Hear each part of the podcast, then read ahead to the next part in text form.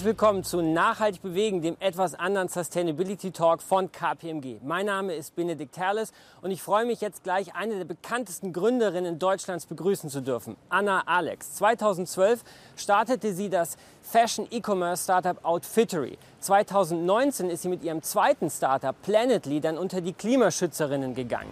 Was sie genau vorhat und warum sie die Welt des Onlinehandels verlassen hat, um ein Nachhaltigkeitsstartup zu gründen, das wird sie uns gleich erklären. Los geht's!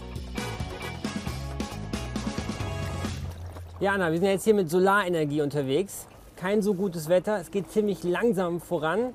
Die Klimatransformation müssen wir schneller schaffen. Wie machen wir das? Was brauchen wir dafür? Technologisch, politisch, wirtschaftlich aus deiner Sicht?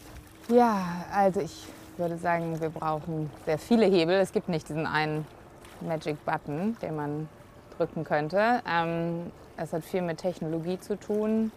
Natürlich, ich glaube, Technologie und die neuen Technologien, die entwickelt wurden und entwickelt werden noch immer, sind ein ganz, ganz großer Hebel. Aber auch die Politik muss ran. Ähm, und das hat sie viel zu lange meiner Meinung nach nicht getan und viel zu lange versäumt. Und ich glaube, es sind aber auch noch darüber hinaus auch noch weitere Verhaltensänderungen. Und ähm, Verhaltensänderungen vielleicht nicht sogar nur auf, auf Seite der Endkunden und Kundinnen, äh, sondern was ich äh, vor ein paar Tagen gelesen habe, ist, ähm, dass es äh, ein Experiment gibt, in dem jetzt versucht wird, Kühe daran zu gewöhnen, auf Toilette zu gehen. damit, weil dadurch auch Emissionen vermieden werden. Also es sind, ähm, ich glaube, es ist ein, ist ein bunter Blumenstrauß aus neuen Technologien, Regulierungen durch die Politik ähm, und Verhaltensänderungen auf allen Ebenen. Jetzt bist du ja selber mit Planetly unter die Klimaschützerinnen gegangen. Vorher hast du mit Outfittery ein Startup im Bereich Fashion, Handel, E-Commerce gegründet. Was war der Grund für diesen Schritt? Gab es da einen Erweckungsmoment, wenn man so will? Den Erweckungsmoment in dem Sinne gab es für mich nicht. Ne? Also ich, ich, ich, saß jetzt nicht am Strand und habe ich das ganze Plastik gesehen und da gedacht, irgendwie, ne, da muss, muss, ich was gegen tun. Ähm, was für mich viel mehr der Moment war, war ähm, in 2018, als ich noch Geschäftsführerin von Outfittery war, habe ich mich einer Initiative angeschlossen, einem Pledge, ähm, die Leaders for Climate Action heißt. Und in dem Zuge habe ich mich verpflichtet, meinen eigenen Fußabdruck und den Fußabdruck meiner Firma herauszufinden. Und ähm, habe keine guten Tools gefunden, die mich dabei unterstützen. Ähm, und das, was ich erwartet hätte, was es gibt, habe ich da draußen nicht gefunden. Und da hatte ich das Gefühl, warum gibt es das noch nicht? Ne? Und ähm, ist das vielleicht etwas, wo ich aber etwas mit an den Tisch bringen kann? Ne? Also in der Startup-Szene beschäftige ich mich seit vielen Jahren damit, wie baue ich Unternehmen, wie baue ich aus dem Nichts etwas, wie bauen wir ein Unternehmen auf einer grünen Wiese wie baue ich gute Marken, wie baue ich gute UX, also gute benutzerfreundliche Software. Und genau das ist es, was ich nicht gefunden habe da draußen. Und als ich das Gefühl hatte, ich kann was dazu beitragen, Unternehmen auf den richtigen Pfad zu bringen und auf den Pfad zur Klimaneutralität zu bringen und dabei unterstützen, ihre Emissionen überhaupt erstmal in der Tiefe zu verstehen, war ich höchst motiviert, das Ganze dann zu gründen. Jetzt habt ihr mit Planetly ja eine Software entwickelt, die Unternehmen eben dabei hilft, ihren CO2-Emissionsfußabdruck zu messen, zu analysieren, zu reduzieren. Ähm, wie macht ihr das genau? Woher kommen zum Beispiel die Daten? Ja, also wir versuchen, die Datensammlung so automatisiert wie möglich zu machen. Wir arbeiten deswegen mit den bestehenden Daten in den Unternehmen. Das sind Daten aus ERP-Systemen, aus CRM-Systemen, aus Travel-Management-Systemen etc.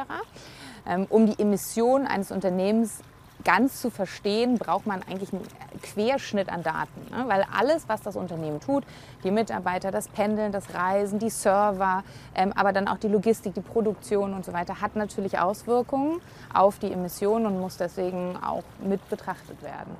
Ähm, und deswegen ist es, ähm, ja, es sind es viele Datenquellen. Und was wir letztendlich machen, ist, wir aggregieren alle diese Daten, rechnen die um und übersetzen die in eine Business-Sprache, wenn du so willst, auf der dann die Entscheider und Entscheiderinnen in den Unternehmen ein Dashboard haben, wo man genau sieht, wo kommen meine Emissionen eigentlich her, wie haben sie sich über die Zeit entwickelt, wie, wo stehe ich im Vergleich zu anderen Unternehmen mit einem ähnlichen Profil ähm, und was sind jetzt die größten Hebel, die ich in Bewegung setzen kann, um zu reduzieren.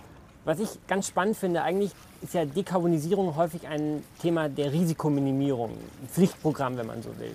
Aber eigentlich ist es ja vor allen Dingen auch eine große Chance. niedrigere Energiekosten, größere Unabhängigkeit, bessere Reputation. Siehst du da auch einen Wandel bei den Unternehmen, dass es eben mehr auch jetzt um Chancen geht? Die Chance Klimawandel, nicht nur das Risiko Klimawandel oder die Pflicht Klimawandel? Ja, das sehe ich absolut und ich glaube, da hast du auch absolut recht. Ähm, wir stehen letztendlich vor der wahrscheinlich einer der größten Transformationen, durch die die Wirtschaft jemals gegangen ist. Es gibt viele Parallelen zum Beispiel auch zur Digitalisierung, das, was auch Unternehmen von Grund auf eigentlich umgedreht hat und einmal vom, von den Füßen auf den Kopf gestellt hat. Ähm, und ich sehe zunehmend, dass ähm, Unternehmen das auch verstehen und verstehen, dass Klimaschutz heutzutage ein Business Case geworden ist. Und das sind zum einen die Benefits, die ich als Unternehmen darauf habe, auf meine Arbeitgebermarke.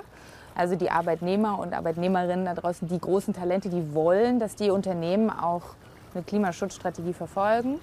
Ähm, neulich sagte mir gerade jemand, er saß in einem Interview mit einem Bewerber und dann sagt der Bewerber, was ist denn euer Fußabdruck und was tut ihr eigentlich, um den zu reduzieren? Die Person hatte keine Antwort, jetzt arbeiten sie mit uns. Ne? So, also das ist, glaube ich, 73 ähm, Prozent der äh, ArbeitnehmerInnen da draußen wollen, dass die Unternehmen aktiv werden im, im, Klimaschutz und sehen das als ein ganz, ganz wichtiges Benefit, ähm, wenn sie für eine Firma arbeiten. Dann sind es die Konsumenten, die immer kritischer werden, immer genauer hingucken. Und es sind natürlich auch die Kapitalmärkte und Investoren, ähm, das heißt, man kriegt am Ende des Tages und wird in Zukunft noch sehr viel leichter Geld bekommen, wenn man nachhaltig aufgestellt ist. Die schauen natürlich mit einer Risikominimierung drauf, aber letztendlich ist für die Unternehmen ist es dann ein großer Benefit.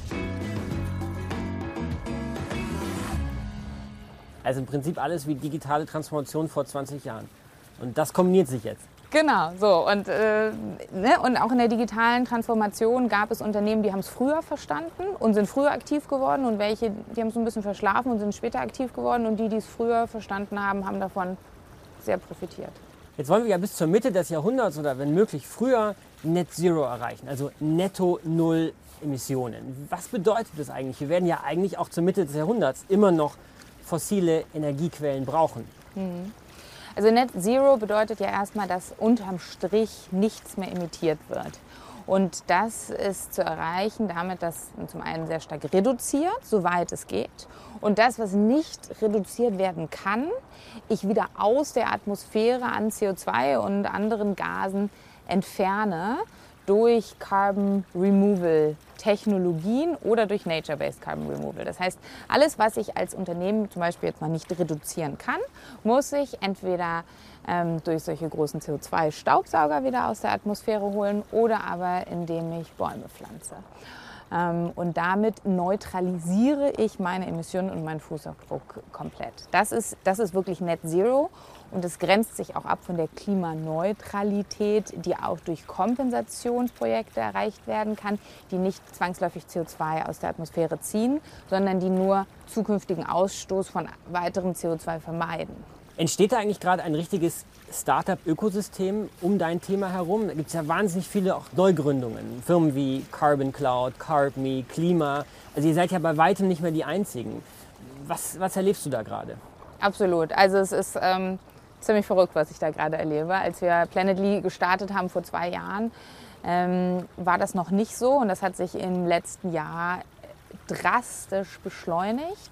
Climate Tech ähm, ist momentan für Investoren ein extrem beliebtes Feld. Ähm, und Investitionen in Climate Tech wachsen dreimal so schnell wie die Investitionen in künstliche Intelligenz zu Hochzeiten. Und das ist gut und es zeigt uns auch, es ist auf allen Ebenen angekommen, dass wir wirklich jetzt aktiv werden müssen. Letzte Frage. Schaffen wir das eigentlich? Zur Mitte des Jahrhunderts global Net Zero. Was denkst du? Also ja, es ist absolut möglich und ich bin da sehr optimistisch und Gott sei Dank nicht nur ich. Es gibt wissenschaftliche Studien, zum Beispiel von der Stiftung für Klimaneutralität Deutschland, die genau das belegen. Es ist möglich, dass Deutschland bis 2045 klimaneutral wird. Und ähm, ich freue mich, das äh, anzupacken und daran zu arbeiten, dass das Realität wird. Gutes Schlusswort. Packen wir es an. Vielen Dank, Anna Alec. Dankeschön.